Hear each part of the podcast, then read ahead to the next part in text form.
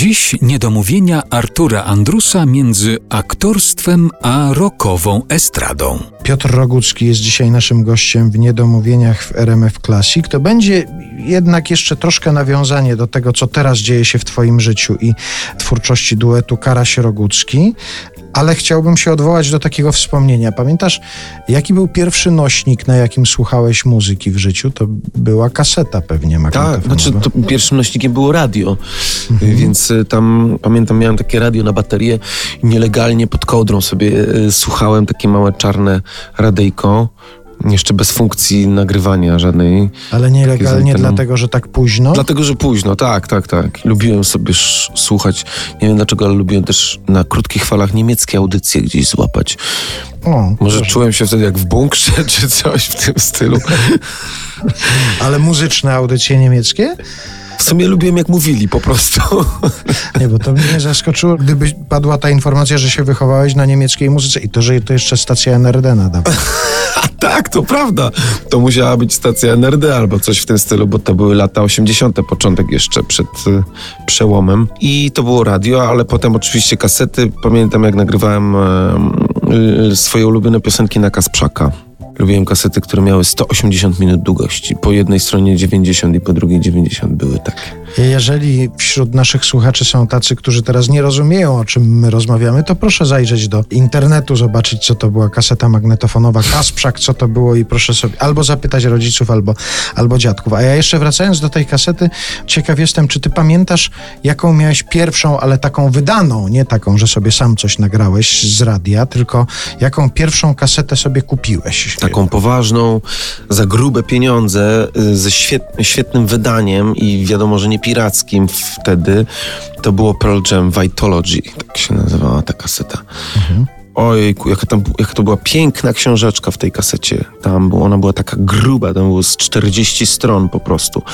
Odręcznie napisane teksty, rysunki, chyba nawet muzyków, chociaż tego nie jestem pewien, zdjęcia.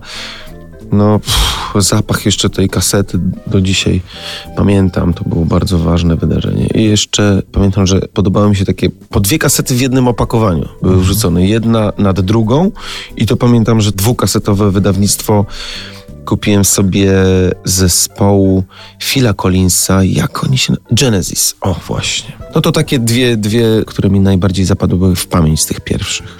A dlatego o to zapytałem, że kiedy przeczytałem o waszej działalności, Karaś Rogucki, przeczytałem też takie gdzieś sformułowanie kogoś zaniepokojonego, kto zanim y, usłyszał to, co macie do zaproponowania, mówił, że to będzie dosyć niebezpieczne połączenie kogoś, kto śpiewa rock i Kuby Karasia zajmującego się nowoczesną elektroniką do tańca, że to może być e, e, niebezpieczne połączenie, ale też już potem, jak się ta muzyka pojawiła, jak można było posłuchać, to się czyta czasami o odniesieniu do lat 80. właśnie, że to brzmienie Tak. jest w, w stylu lat 80.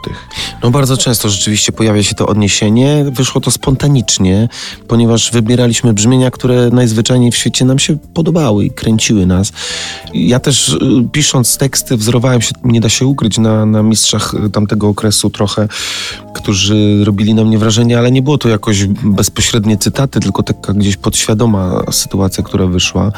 Jakiś Grzegorz Ciechowski, Kora czy Lech Janerka. Marzyłem też o tym y, gdzieś też podświadomie, żeby stworzyć płytę, przy której ludzie będą mogli tańczyć. I nie tylko pogo. Bo ja sam tańczę na scenie i to już od wielu lat. I też nie tylko pogo. Bo dla mnie to jest też taki ważny element, żeby ta mm, muzyka przechodziła w taki sposób somatyczny, bezpośrednio, fizycznie, a nie tylko mm, intelektualnie czy tam przez ucho. Wtedy jakoś inaczej się to odczuwa. Ale też zastanowiłem się przez chwilę, bo wiesz, dotarła do ciebie ta informacja na pewno, że jest nawrót kaset magnetofonowych. Już się produkuje kasety magnetofonowe. Podobno mają być produkowane znowu Walkmany. No tak, ja słyszałem nawet, że niektórzy specjalnie samochody kupują, żeby móc sobie tych kaset słuchać. I nie marzyło wam się, żeby ta wasza płyta też się ukazała w takiej wersji? A to jest fajny pomysł, bo rzeczywiście skoro to się kojarzy z latami 80., to jakiś taki nakład symboliczny, pamiątkowy można by zrobić. Chętnie bym posłuchał tego. Nie masz już tego Kasprzaka, na którym sam nagrywałeś kasety? On stał w kuchni i mu się strasznie zatłuściły głośniki.